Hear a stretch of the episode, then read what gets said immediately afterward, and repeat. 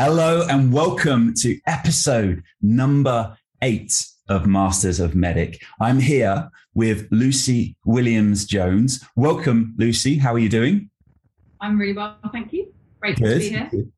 Uh, I'm very happy that you're here as well because this has been a very long time coming. I think I've been trying to get you on this show for maybe a year now, maybe even longer. I don't know if it's been that long it has been that long, and with COVID lockdown, I think my answer was I need to get to the hairdressers first.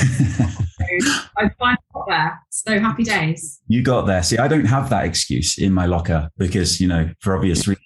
But um, well, I'm very very glad you're here, and um, perhaps before. Uh, bef- yeah, perhaps before we get started, I just want to start with something that stood out for me, and then maybe the reason as to why you and I got to know each other, which is can you can you guess what it is? Why why it was that I first ever reached out to you, Lucy? I would say because of my background with various PTC companies and my adoption of MEDDIC over the past 10 years. Yes, that that is kind of the the start of it, but there was something in particular that really stood out for you. I'm to, I'm not going to talk to you anymore with this. Um, when I was researching the book, I was kind of down this rabbit hole, as you say, of like PTC alumni companies and, and some of those great organizations that are out there. Cause I was looking for people to kind of do some research with. And I stumbled, as you do in those kind of LinkedIn rabbit holes of people also viewed and all that sort of stuff on LinkedIn profiles. I found your profile and there was one thing that stood out for me, which was none other than back to back presidents clubs for I think like at the time it would have been like 19 years. Is that would that be in right? I mean, you, you know, it, yeah, it, you must have, yeah, you must have started in your sales career at the age of about 10 years old or something like that to be able to fit that many um, in. But um, yeah, so just uh, before, yeah, you know, but tell us a little bit about yourself um, and your career. And yeah, I'm very excited to hear it. Sure, absolutely. So um, as, you know, and you made the point there around the President's Club. So I, um, I, I fell into tech when I was 18 years old, and it's probably one of the best decisions. I've made, I've made three great decisions in my career. The first one was not to go to university. Um, so I was 18. I had a place at Manchester Met um, to do physiotherapy and sports therapy, and um, I decided to take a gap year so that I could um, see the world and, and, and, live life a little bit before I um, buckled down into into university. Um, and then one of my very good friends, Richard McGuire, um, he's now emigrated to Oz actually, but he um, said, "Oh, guess what? We've got this role at Quest Software where you know you can do part admin, part sales, and, and see if you like it." So I was like, "Do you know what? The pay's great, and I could learn some new stuff." So I was like, "Yeah, cool." Um, I stayed there for 14 years. so, um, yeah, a, a, quick, a quick, a quick dash. But um, so I joined in 23rd um, of October 20, in 2000. So 22 years ago next week, um, I've been in the tech industry. Wow. And I joined as, it was before SDRs were really prevalent. So I joined as kind of, I did a bit of admin. I got the faxes when fax machines were a thing. Um, and we put the orders. And I was also doing some outbound cold calling. Um, and then within about um, six months, I actually just moved into a, an inside sales role where I stayed for about two years. And then through there, I just increased my kind of career progression. I became a, an AE then an enterprise AE that I specialized in systems integrators in local government because that was a booming market. Um, and then I moved out to Ireland to manage the database um, unit for um, all the monitoring tools out, out, out in, uh, out in Cork, actually. So um, 14 years, long time to stay in one company, but it was probably one of the best and key moments in my career, right? Because not only did I make some amazing friends, but we grew up in it. So, you know, we were there banging the calls at 80 dials a day because it was a numbers game back then. And it's when we got the yellow pages. I remember we got given a yellow pages and said, go sell Oracle database um, development tools. So th- that's what we did. And so I have like yeah. a like a, a, you like A to C, or was it like a free for all? People just like go for it. it was actually done like that. So everyone wanted letter C because it was like they had the most in there, and no one wanted S because you had some really diverse companies. But no, we did. We it was all um it was just done like a to C or D to F, and we all used to sit in like a hot house. It was in um, in Burnham in the Priory, and um, we all used to sit there. And Maria Kuna, who now I think is at ServiceNow, she, she was there, kind of geeing us up and saying, "Come on, let's get more calls, let's get more calls." And we'd have the numbers on the board, and you know you'd never want to be at the bottom. No. Um, uh, we we made a great company even better, and you know that's when Vinnie Smith and Doug Garn were there, and they created a family um, under you know Simon Pierce, who was the the MD of the UK. And, and we all grew up together. And now I look at all, all the people that I worked with back then, and they've all gone to numerous other companies. You know, you've got people who are at Splunk, you've got people at Ping, um, but we are still really tight, and we've built that little community, and we all still, you know, talk. Two of my bridesmaids were from Quest, um, and a number of people at the wedding. So I spent 14 years there, and then I was living in Cork. Um, and although I loved my time there, I wanted to come back to London. So I was thinking, well, what could I do? Do I get transferred back to work for Quest, who I'd been selling for 14 years, and thinking, you know, database development tools, or do I take a new challenge? So I actually came back and did a short space at Couchbase. and they IPO'd last year, um, or actually only this year now with COVID, but yeah, earlier this year, which was a great experience. I spent about 10 months there and, and dipped my toe really in kind of MEDDIC, as you say, like they want to be a MEDDIC company, but did they truly live and breathe the playbook? You know, I would maybe disagree. Mm-hmm. But um, I spent about 10 months there and then realized, you know, databases maybe a little bit boring um, although the technology was great. Um, and I got headhunted um, by a great recruiter who put me into BMC. And I think at that time is when my career changed. So um, yeah, I did BMC for about two and a half years, um, selling monitoring again. So back to what I'd been doing at, at Quest. So it was my safe space, yeah. working with a number of large enterprise accounts, such mm-hmm. as kind of like Vodafone, um, EDF Energy, and and, and HSBC. Um, and I, I, really loved it and I learned so many things. I was very fortunate to kind of learn so much from many great leaders. You know, I, I worked directly under Paul Cant. Um, I was working with Steve Hamilton in the majors and, and, under Don Darcy before he moved over to Mongo. And um, I learned so many amazing things. As a, as a PTC MEDDIC company, they probably are one of the best at driving the playbook, actually outlining why MEDDIC is so important within a sales cycle and from then, I was just like, I'm never going to work for a non-MEDDIC company again. Right. And have you have you ever found yourself in that sort of situation where you have been sort of courted by a, another company for an opportunity, and you know you said you would never go to a company that doesn't use MEDDIC? Have you kind of would you, would you sort of find that in the decision? I guess like a decision criteria then, very on on point on topic, but for for why you wouldn't wouldn't go to a company then? Hundred percent. So yeah, so I use your website actually because I know then who's all the MEDDIC companies.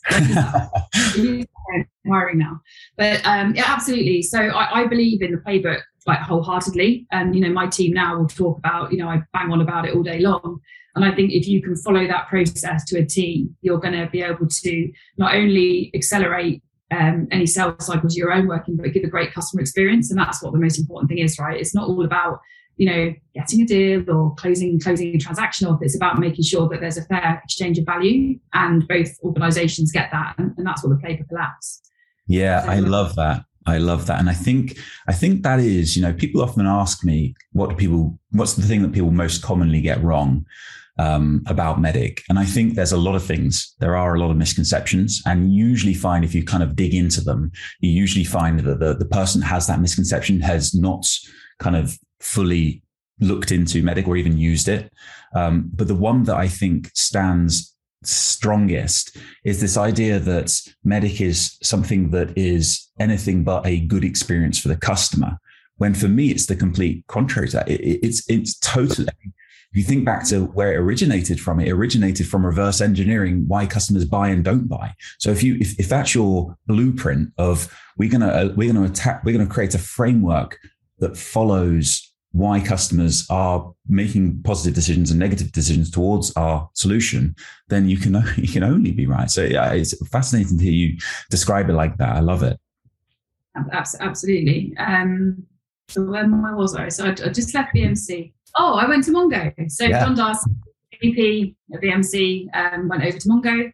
Um, again, no SQL databases. I'd already touched, like, dipped my toe in the water with Couchbase, but I was like, no, now's the time. And with everything, you know, timing's timing's important. So um, I moved over to Mongo and again learned some amazing um, tricks and trades from some great great people like um, Devis Chiria, Cedric Pesh is over there, Don Darcy. So again, the real kind of PTC kind of um, way of working. And again, Mongo, second to none, run the playbook perfectly. Um. And you know, they're doing really, really, really well. And when I left there, it, um, although I was super excited about moving to Datadog because monitoring is kind of my, as I said, my safe space. It's what I've been doing for a long time. I also leave behind so many kind of fond memories of like how we would sit in war rooms and you know you think war rooms are things for when incidents go down in in um, organizations but you know how do we transact and how do we build something that's going to give that customer so much value, you know, the likes of UBS or the likes of again HSBC. So um, I left Mongo, um, and that was in the December 2019, no 2018, and I joined Datadog on the 11th of January 2019. I always leave end of years. I never have like the summer off. You know how everyone gets garden leave, and yeah. they get like a month off in the sun. Mine's always at Christmas because I yeah. always then start new year. So um, yeah, so I started on um, the 11th, um, 2019. I've been there coming up three years this year. Um, I did two and a half years as an IC, so um, looking after a number of strategic accounts. And then more recently, six months ago, I got promoted to one of the regional directors um, over there as well. So again, under Patrick um, Schwanstrom, PTC, PTC Legends, um, and working now across, I've got a team of five um, enterprise reps six enterprise reps who um, who look into the kind of enterprise accounts within the UK and Ireland. Yeah, well, first off, I know I've said this to you before, but you know, for the, for the podcast, congratulations on the promotion. I know that's very well deserved. Um, also, you know, I think quite a it's always a it's always a challenging thing to do is to to step up to to to manage to run the team that you used to be a part of. So that that in itself, you know, the fact that I know you guys are kind of hit the hit the road hit the road, hit the ground running, I should say, even though you've had to, how many new people have you had to hire? So I've hired five new people yeah. from my team specifically, but across Datadog um, UK, we're hiring really aggressively to handle the growth. Um, so yeah, we've got we've got three teams now at the moment. Um, each of them are going to have um, six people in each, um, and then we'll be looking to grow out again. I think again next year, right? Um, the, the, market is booming, um, especially in, in Datadog world. Yeah. So um, yeah, it's really exciting. How have and you found? Go on. I was going to say, how have you found the the recruiting process? What's that? What's that been like um, to to sort of start hiring people and getting into that? So I actually really enjoyed the recruiting side because it's kind of like a sales process, and I know that I'm kind of engineered as a as a salesperson deep down. Um, I had a very specific kind of wish list of what I was looking for, um, and I think I've achieved that. I'm super happy with my team, and um, I've got you know a real mixture. But one of the fundamental things that they all have is um, a MEDDIC command of the message playbook background. Whether they've used it extensively before or not, they they're all aware of it. Um, and you know another qualification methodology like you've got man or ban or man trap we used to have like 20 years ago it's primarily the same right but it's just not as, as structured. So yeah, no, I, I found the recruitment really interesting. I'm really enjoying the ramping. So, so I've got five new hires right now who have been in the business either 30, 60, 90 days and trying to get them ramped as, as quickly as possible so they can start providing those, those values to customers ASAP is like super, super important to me. Yeah, I love that. I was reading an article that you did recently, um, and it talked about the three traits that you look for, which I thought was really nice. Which was, I think, if I remember it rightly, and get correct me if I'm wrong. Number one was coachability, um, which is, you know, you and I are, you know, that's one of the one of the traits I I look for as well. I think that's that's in our game of sales where you never ever stop learning right that's the that's right that's that's got to be number one for me um, i also like that you said high eq and i would love to come back to that in a second just to talk about you know what what you what things you look for and what you class as high EQ and where you see that sort of place. Um, and then my you know the one that just stood out was the um, affinity for pipeline generation, and I think that is so true. And if you're anything like me, it'd be interesting to hear whether you see this the same. I've never ever known an elite salesperson that didn't have an affinity for pipeline generation. They may do it differently. They may find you know other means and tactics and strategies, but they get that top of the funnel working for them. Is uh, uh, would you say would you say your experience is, is similar? Hundred percent. You know, it, you you live and die by pipeline, so um, you need to put as much in the top as possible. Good, well qualified pipeline. Follow the playbook, bring it through, and you'll be successful. Yeah. Um, I, I, was reading an article, I think it was on LinkedIn yesterday, and I can't think who said it. So if anyone's listening and it was you, it was around the fact that an SDR was doing 20% of their work, but they still hit their numbers because it was 20% um, good outreach. My answer is like, imagine if you did 100% or 80%, like if you turn that on its head, like how much more you'd be able to achieve. So at yeah. the end of the day, whole this is, is this numbers game, right? But if you can put good qualified pipe in and, and you do your research, you, you book good discovery meetings, you pass them through into being a, a great new business meeting, um, and you go into that sales process, the more you put in, the more you're going to get out. And that's on yourself. That comes down to work ethic. You, you did nail my three. It's coachability, it's intelligence, um, EQ and IQ, I think are as important.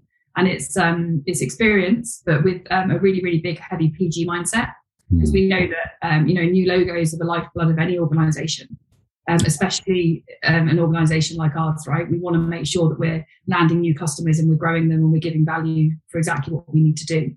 So um, yeah there's lots of ways you can test. Um, but when i was an ic going back you know to last year i used to love the pg side of it. That was like give me an account let me like get my like colored markers out and figure out who's who in the zoo, who do I need to contact, what their messaging is, what spokes do I need to go after. Like I absolutely loved it. And um, yeah, I'm trying to instill that now in, in, the team, right? Like slow down to speed up.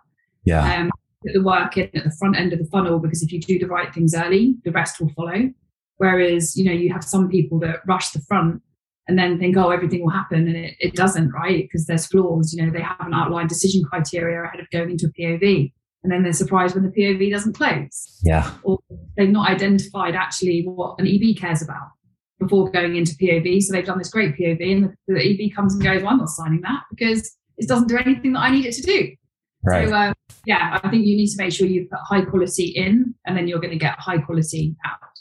Yeah, and I think that loops back to what you were just saying about that post you read on LinkedIn about the SDR that was doing, you know, twenty percent of uh, uh, of their uh, work was you know, what was it, twenty percent that was flowing through uh, of, of their pipeline. I think the point there is if we analyze, I'm sure if we looked into that twenty percent, there would be a, a commonality across the the one the, the pipeline that did progress that it had all of those things you were talking about. You know, the way the which you just described how you used to do pipeline generation is for me is how elite salespeople do it. They they they're taking the perspective of what's in it for the customer here. How can I help the customer and who will care? And you know, further than that, different people will care about different things, which is, you know, what you talked about there with the, the economic buyer coming in and having a different perspective. And it's like, it's that perspective of saying, right, we are selling a, a broad solution that does a lot of different areas of value for, and those different areas of values will score differently for different people inside of this organization. How do we map that out? How do we catch the attention? And that, for me, going back to your really great point about that, that SDR doing the 20%, is if you zoom in onto that 20% and then you know expand out so you know like you say uh, slow things down to speed things up or focus on quality over quantity you you just start to get this proliferation of of success and that flywheel starts to spin up right? And that's how you you know that's how um you know those there's no coincidence right? That you know they, many people listening to this, they could take a kind of a view of, of, you know, you talking about the those great people you've mentioned, you know, the kind of name checks you've made. You say, well, there's only a reason why those people gravitate around together. It's because they have success together. And it's not, you know, they're not, it's not some sort of club. It's, it's because they've been successful together and they kind of bring good talent with them. And, and if you want to get in on that kind of uh, opportunity, then you, you kind of have to focus on the stuff that you were saying, right? And it's learned behavior, right? I don't think it's like you're, you're born with it. Like, yeah. in the sales process, um, and that evolution of you know the founders of like PTC and then you know um, blowing it down. Like it is a learn process, but you've got to be open. And one of the things I say to you know we had our QBR last week, and the one thing I kept saying is you've got to be open and embrace the sales process because if you do, it will see you well. If you don't and you close down, it won't. Or if you try and cut corners, right. you know I've had people previously like try and cut a corner out, and I'm just like that will come back and bite you. And guess what? It did. So yeah it's not about me saying, "Oh, I told you so." It's more about like follow the sales process, follow the playbook. Every organization, whether you're Mongo, Datadog, BMC, the playbook is theoretically the same with with some slight tweaks. I'm sure they evolve more and more. Um, especially depending on like the technicality of the product or if it's a more of a show and tell product, for example, like maybe you don't need to do big, massive technical workshops, but believe in the process. And if you believe in the process, good things will come. And that's, right. that's it. And, you know, I, I'm such a firm believer of that. And, you know, and, you know, I've read John's book a number of times, obviously your book, um, love it. And I don't think you're ever too, um, too old to learn a new skill um, and embrace like a new way of working and it could change your life, right? Yeah. And I want to just something you said there really struck a chord with me about being open.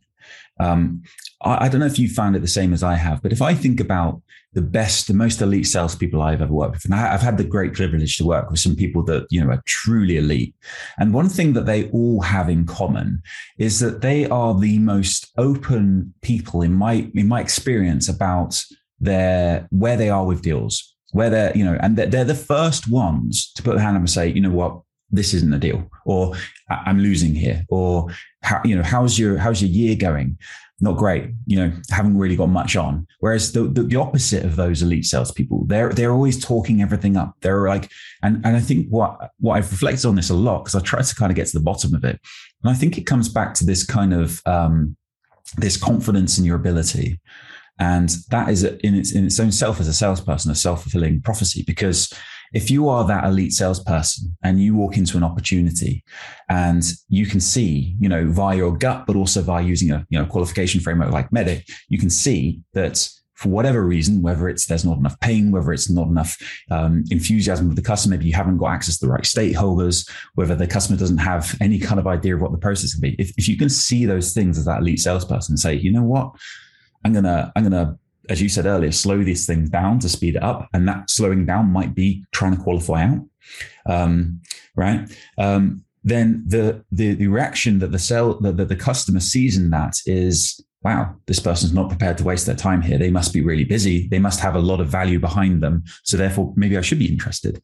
Whereas the flip of that is where like you have these salespeople that are almost trying to like grab at, you know, clutch at straws. You get into this like rut where the, the customer finds them like, you know, desperate almost. And we know what we know what that kind of how that comes across in all frames of life. If if someone is trying to get your attention, they appear desperate. That's that's a really bad thing. So I love what you said there about being open. I think that's like a really nice way of describing it.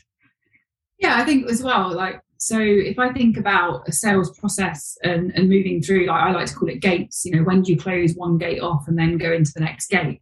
Like we spend far too little time as typically as sellers, right?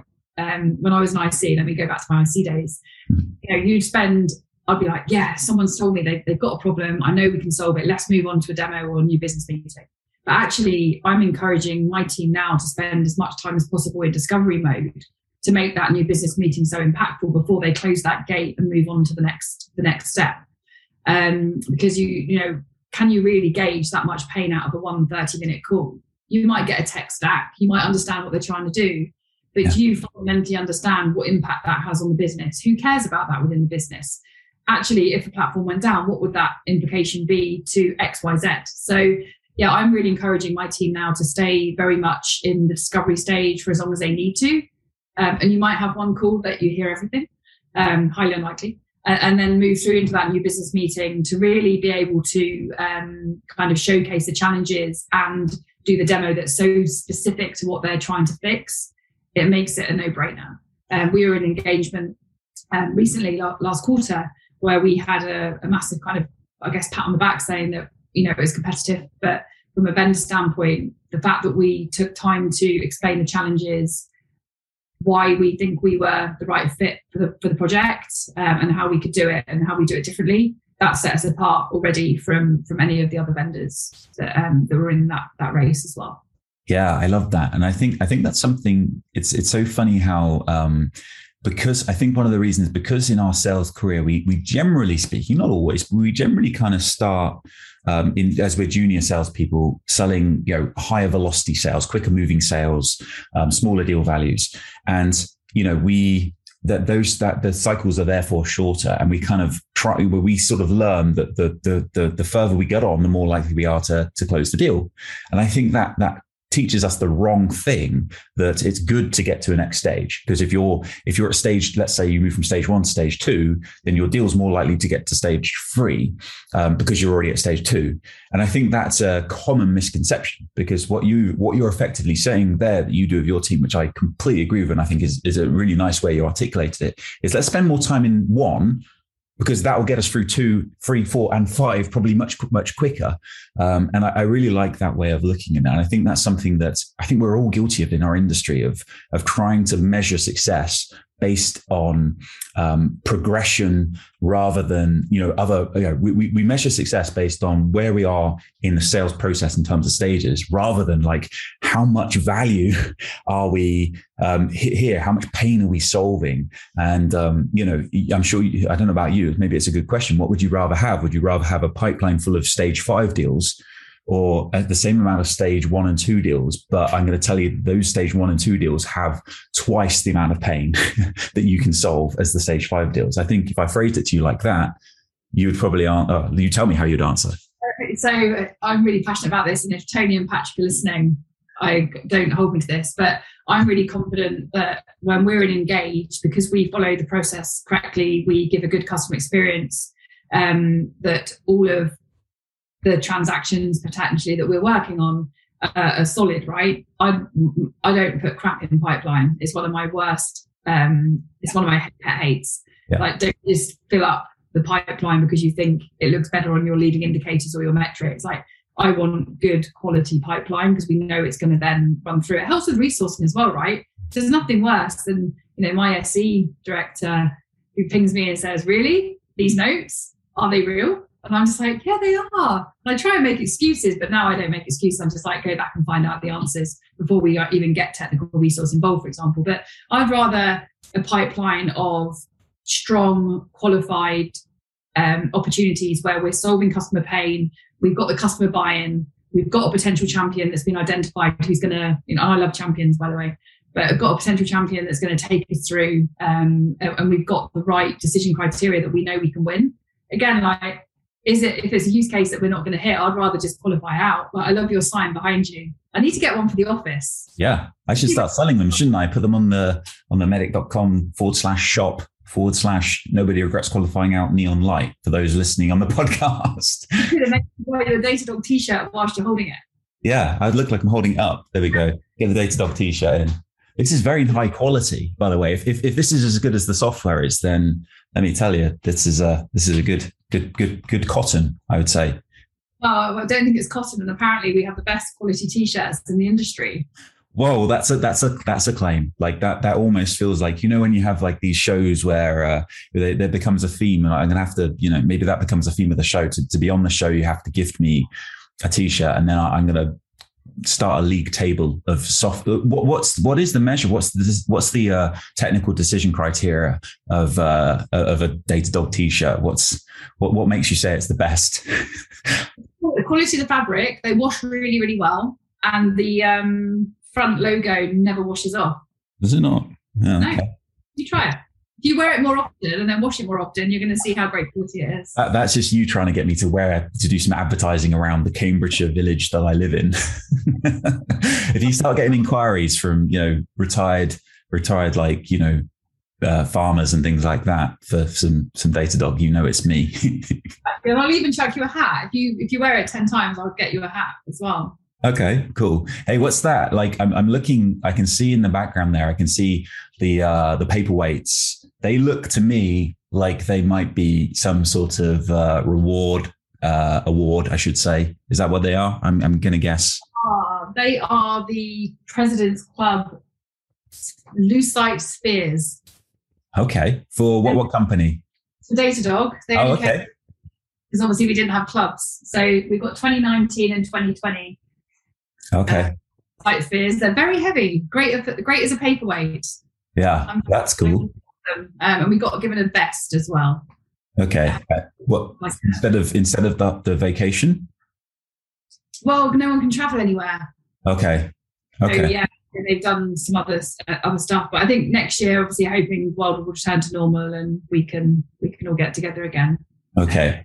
I, I, have a friend that, that that won President's Club as an SE, and he was very upset because they uh, they sent him like a, a backpack, um, and it was supposed to be like a Bahamas week long trip or something like that. So he'll feel better knowing that he's not the only one that got kind of paperweighted or, or backpacked. So yeah.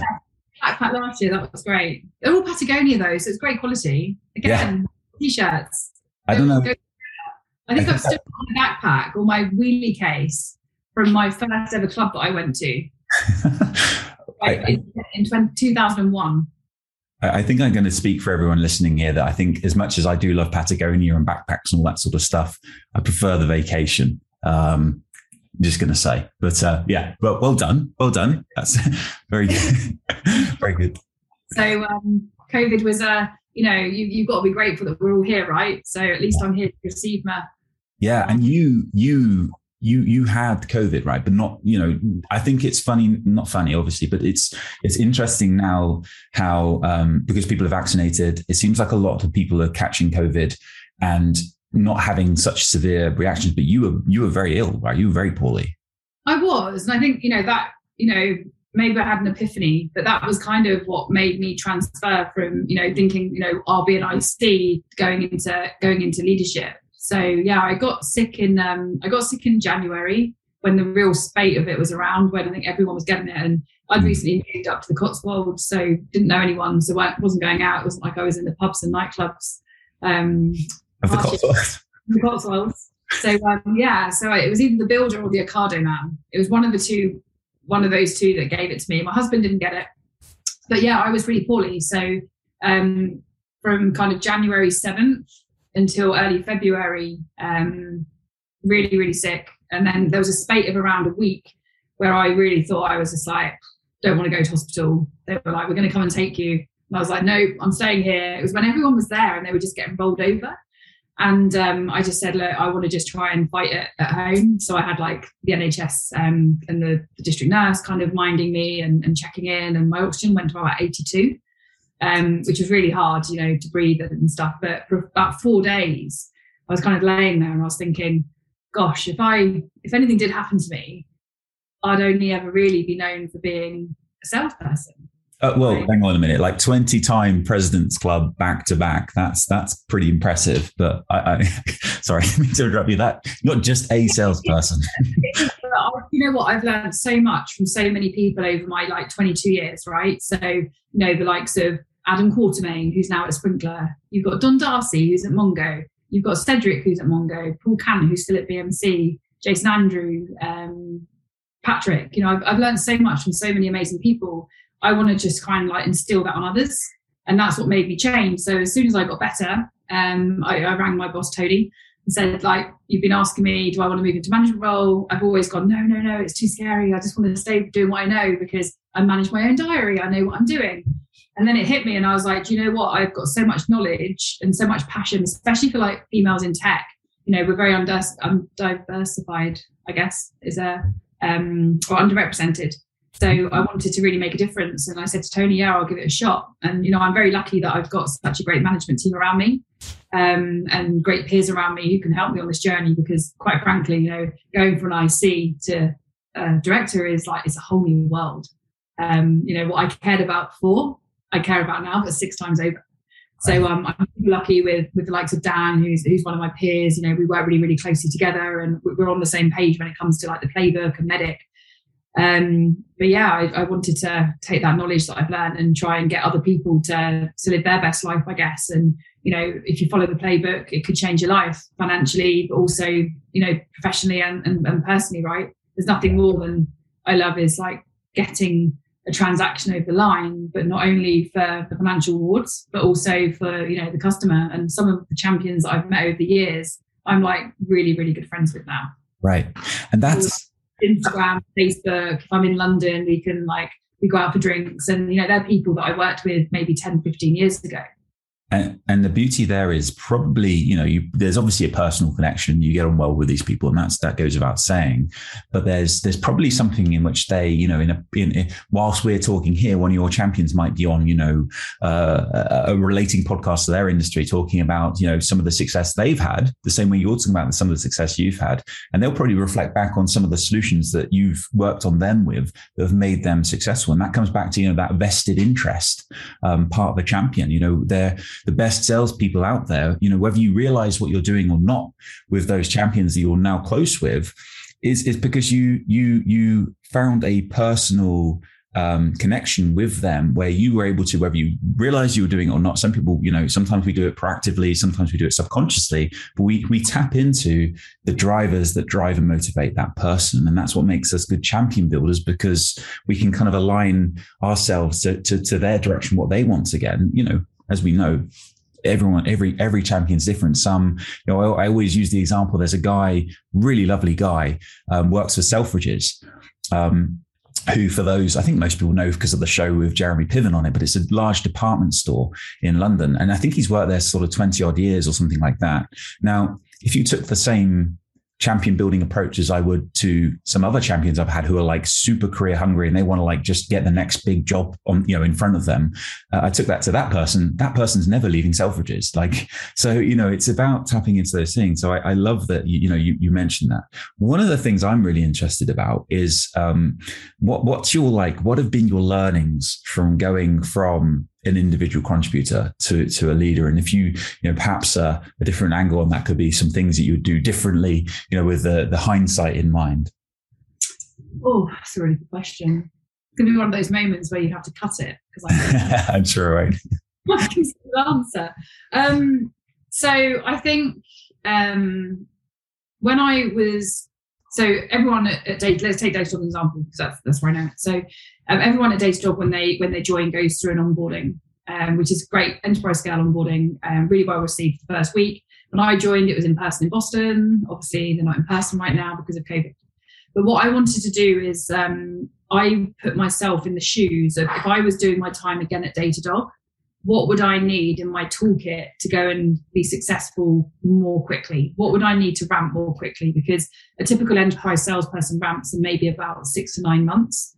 So I had this dream of making my reps ramp um, or my AEs ramp in four to five months. So decreasing that ramp by maybe 50%, because then obviously I've hired them all this year, they'll be ready to go all like all guns blazing um, in, in January. So for me, I've tried to put my in with every interaction that I do, I try to put my IC hat on, and then try and give the guidance from that standpoint. Um, start with the why. Um, you know, I, I read an article recently. It was like the words you don't write in a Slack. I need, I want, etc. Like I don't need anything, but the reason why I'm asking for it is because it's going to help you do X, Y, Z. So again, like laying that out is really important um, setting the state, setting the scene early on on the playbook. So one of the first things after the first week is I go through the playbook with the team, um, talking about each of the different gates, um, how it aligns to MEDDIC in each stage of the playbook, and then when you should exit and say, do you know what, this isn't for us, let's move on. Um, I work with a guy called Nick Hewitt, and he is the best person ever at getting on a initial discovery call and being able to qualify in or out super, yeah. super quickly. And he does it in such a great way that actually you're like, do you know what? Fair play. I'm not wasting your time and I'm not wasting my time. Like it's that again, that fair exchange of value. And what does he what does he do? What does he do to to make it so effective? So he obviously asks how everyone is on the call, but he will get straight to the chase. These are the three challenges that that Datadog solves. This is how you would potentially do it today, like bring old tools with you, or you would um, use open source or use native. These are the um, the aftermath. This is what would happen if you do that. Are you doing any of those those nine things? And then if they say, well, actually, we're, we're not. Okay, cool. Let's see you later. um, but, you know, typically, you know, Datadog is fit for three things. It's building out a CCOE, adopting a DevOps mentality, or migrating to cloud. Like they're the, the kind of key the key three areas that we would try and attach to. But I don't think there's anything wrong with if you got on a discovery call and you asked those questions and they went, you know what, we're not. We're all in data centers. We've got no um, no dreams or aspirations to to put an SRE or DevOps model in place, then politely say, do you know what, we're not great. Let's just kind of draw a line under it, and you know maybe in another world or another time we'll we'll, we'll work together. But he, he's amazing at that, and um, I think we're often too scared of saying no as a salesperson. We want to hold on to anything like, oh yes, someone's speaking to me, someone said yes, yeah, and then it's like, oh, but actually we could waste all this time, um, both both customer and our time, by the way. It's not all about us, it's about customer. But we could waste a customer's time promising we could do something and we can't. So, um, yeah, I would say qualify out early, be strong and believe in what you're doing at discovery stage. If you need to spend longer in discovery stage, do it and then follow the playbook because if you follow the playbook, you'll be super successful. Yeah, and I think um, yeah, it, it, it, I think it goes back to what we were saying a bit earlier about um, your, your the chap in your as you say his name is Nick. Yeah. Nick there. Um, so much I bet is is is not entirely about what he says, but it's almost like the the persona that he he he he comes to the table with when he's saying it, and the customer kind of seeing that this this is a person that you know is is clearly trying to understand is there not just value for themselves? Because that's obviously the big difference. It's not just is there a deal here for me? It's hey is there enough of a opportunity for it to be worth our while to engage in what could be as i'd imagine in an organization like data probably 90 days on average of our time to you know to run through uh, an evaluation process. And you know why would you why would you enter into that? You know um if you thought that there wasn't going to be an opportunity at the outset yeah, absolutely. And as I said, it does come for the customer as well, though, right? Because we don't want to lead people down the garden path of, yeah, we can do that, and actually, you know, knowing hearts of hearts that we're maybe not the right fit. Um, so yeah, no, I think that's really important, and and that then shows very early on if you've got that champion or how you're building that relationship because they think, do you know what, this guy or girl is being really honest with me, and you know that's the kind of relationship, and it, it sets the tone for the engagement moving forward as well. Yes. You know, sharp, succinct, and and you know I've I've learned a load from Nick. So I, I first met him when I was at Datadog, but he'd been at AppD and, and BMC actually, but we, our paths never crossed it at BMC. But I've learned loads from him um, since I've been there, just in a different style. Because um, maybe I'm too nice sometimes, and I've learned the hard way, right? So um, yeah, so yeah, no, it's it's amazing. Yeah, it's inter- it's interesting though because I don't think this is one of the things that I you know I talk about a lot with MEDDIC, which is that it's it's your own style, your own personality that, that, that overlays on the top of what you do is yours. And that's, you know, I don't think any framework, methodology, or anything like that should try and change you for being you because ultimately people do buy from people. Um, there are obviously other elements that go into it, but at the end of the day, it's very, I don't, you know, it's very, very seldom that someone will buy from someone they don't like or trust, right? Um, and so therefore it's really important you have that kind of persona. So when you say, you know, when you say you're too nice, probably there might be some deals that Nick will win. Um, that, uh, or, or, actually, I should say, time that Nick will save because you might, you know, might not push as hard as he will. But there'll also be, I'm sure, it will balance itself out. There'll be some deals that you win that Nick might not win because they feel like he might have been a bit too firm with the odd one personality that will think, okay, actually, Lucy was really like, you know, very sort of open with us and we learned from her. And so I feel it always balances itself out. And I think that's one of the reasons why I like MEDDIC and MEDDPICC so much is because it does sit underneath your personality, underneath your style, as kind of that that extra layer of like intelligence almost that you can kind of refer to and say, well, I think this person's a champion, but let's look at the evidence. I think this is the decision criteria, but let's look at the evidence that's down here. And then you can kind of pivot and, and change direction if if if the MEDDIC evidence is overwhelming your uh, your gut or anything like that. So I think that's one of the the things I'm always really keen to point out because I think sometimes particularly if you think about some of the methodologies out there like you know with a very good methodologies like challenger sale you know challenger says there's four types of salesperson, right? And it says you should be this one, which is the challenger. What if you're one of the other three? It's it's asking you to change, and that might be the right thing to do. But as a salesperson, I'm having to say, right, I'm gonna have to change the way I talk to customers, and that's that can sometimes be a, a step on top of many other steps salespeople are trying to make, and that that's you know, I'm on my soapbox a bit for MEDDIC now. But the beauty of MEDDIC is it's not going to ask you to change. It's just going to, you know, give you that framework to kind of point you in the right direction, which I think is uh, why we know and love it so much. I think yeah, I think, and that's one thing on, coming back to hiring. Like, I would encourage all of my team to bring their ideas to work. Like, we don't want to create robots. We want everyone to bring their own their own um, flair, their own ideas, and how they do things. And also, like they're there for a reason. They've been successful. They know what they're doing. So don't think you have to change to actually be that robotic. Yeah. Um, like be yourselves because, as you say, people buy from people, um, and just be yourself because you know it's, it's, it's very important. We don't want to have just like a machine of like spitting out like enterprise AEs doing exactly the same same things. Yeah, Like, exactly. That was the case. Yeah, indeed. So um, I got I, got I had complaints from people because in the earlier episodes I'd always ask the question of what is your favorite or what do you think is the most important part of MEDDIC. And the last couple of episodes I didn't ask it, and people complained. People want to hear Lucy. People want to know what you think is the most important part of MEDDIC. What by a letter? Yeah, it's like it's like picking one of your favorite children, isn't it? I don't have children, but yeah, it would be. I've got a dog. Yeah. Yeah. Um. So my. So. My favourite, or my the one that I believe that you won't ever get a deal done without is champion. So I would say I'm going to go with with with champion. Now I think all the letters and all of the components of MEDDIC is important as one another. Um, but I think if you don't have a champion, you're not going to get a deal because there's no one selling for you when you're not there. There's no one to take and sponsor you to that EB. There's no one that can tell you about decision criteria or the process. So I would safely say champion, closely probably followed by I, so pain, underpinned by um, metrics because metrics is going to be what the EB cares about. They all come, they all tie in together. Like Yeah. you can't, you can't make me pick. If it was one, it would be champion because back in the day, like the, that part of the of the process of you know going for lunches, dinners, and stuff like that, like that was how you built champions. You know, they say that champions are built on the golf course. My handicap is crap. So mine weren't built, mine weren't built on the golf course. But no, I think champions are super important. And as I said, like I've got friends now that um, you know, I worked with 10 years ago, um, who I still speak to. And, you know, if there's anything that he needs, like ever, uh, Pete Felton, I'll give the name. Pete Felton, he works for Wells Fargo now, but I I met him when I was at BMC and I was working on JP Morgan. And um, you know, he'll always have us top of mind because he knows the value that we gave last time. So um, yeah, he always comes back. So yeah, it's it's amazing, really.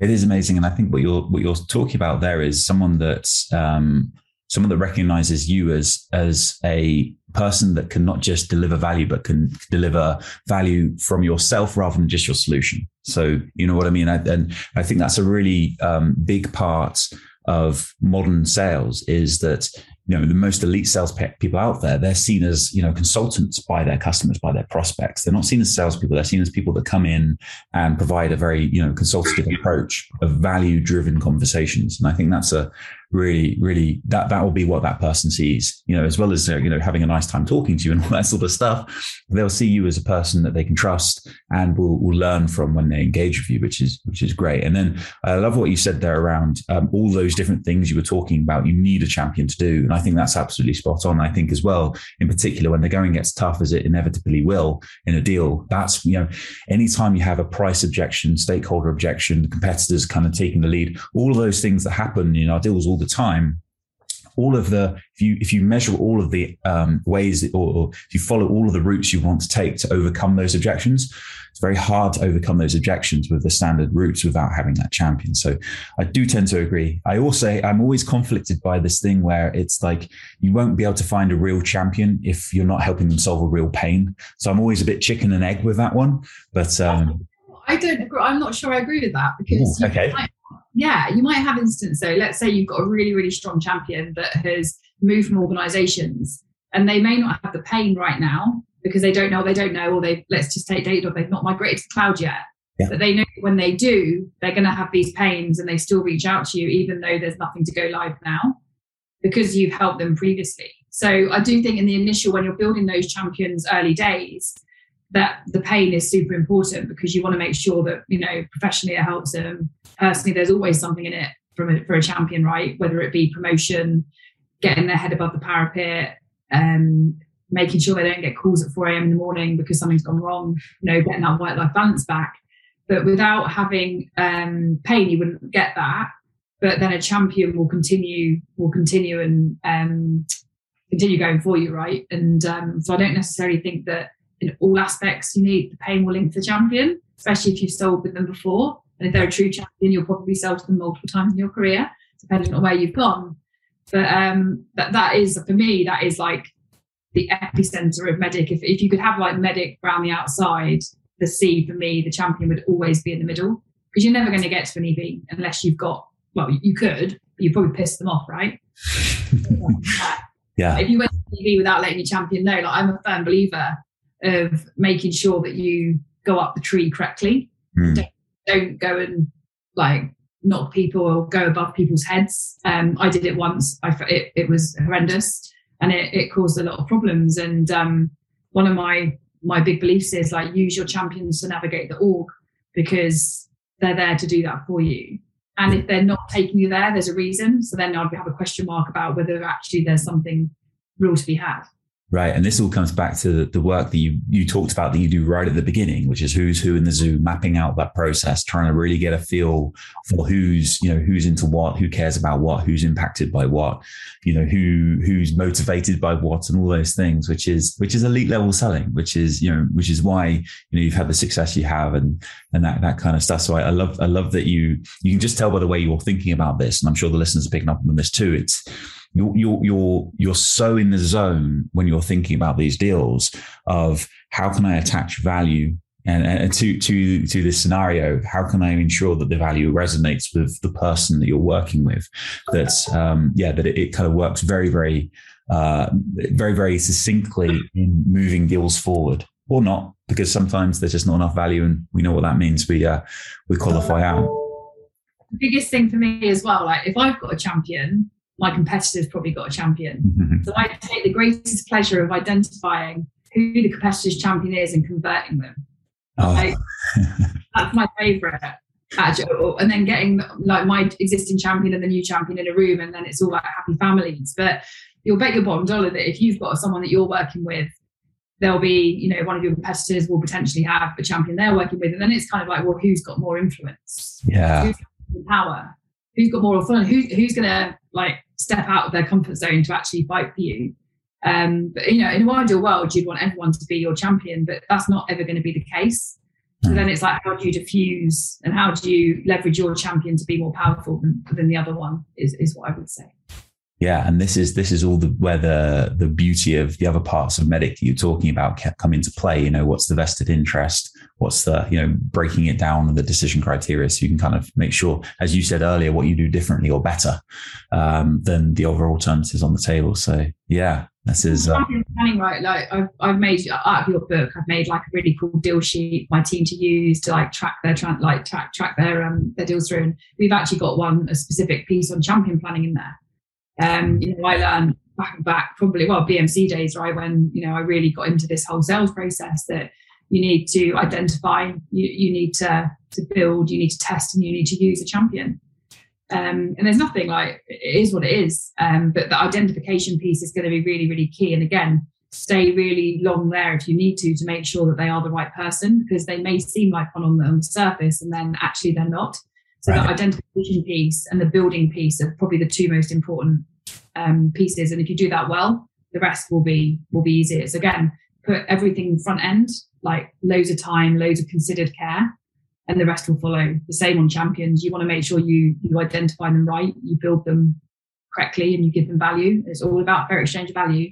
Right. And comes to using them, it should be you know second to none. I've got um, one guy that I work with at Vodafone, and I remember we were, we were on online. It was the last day of financial year. It was um, when I was at BMC, and um, it was 10.59 because we were looking over in Amsterdam, so it was 11.59. Yeah. And we were Slack trying to get trying to get the the PDF. Like, thank God we don't have fax machines anymore. Yeah.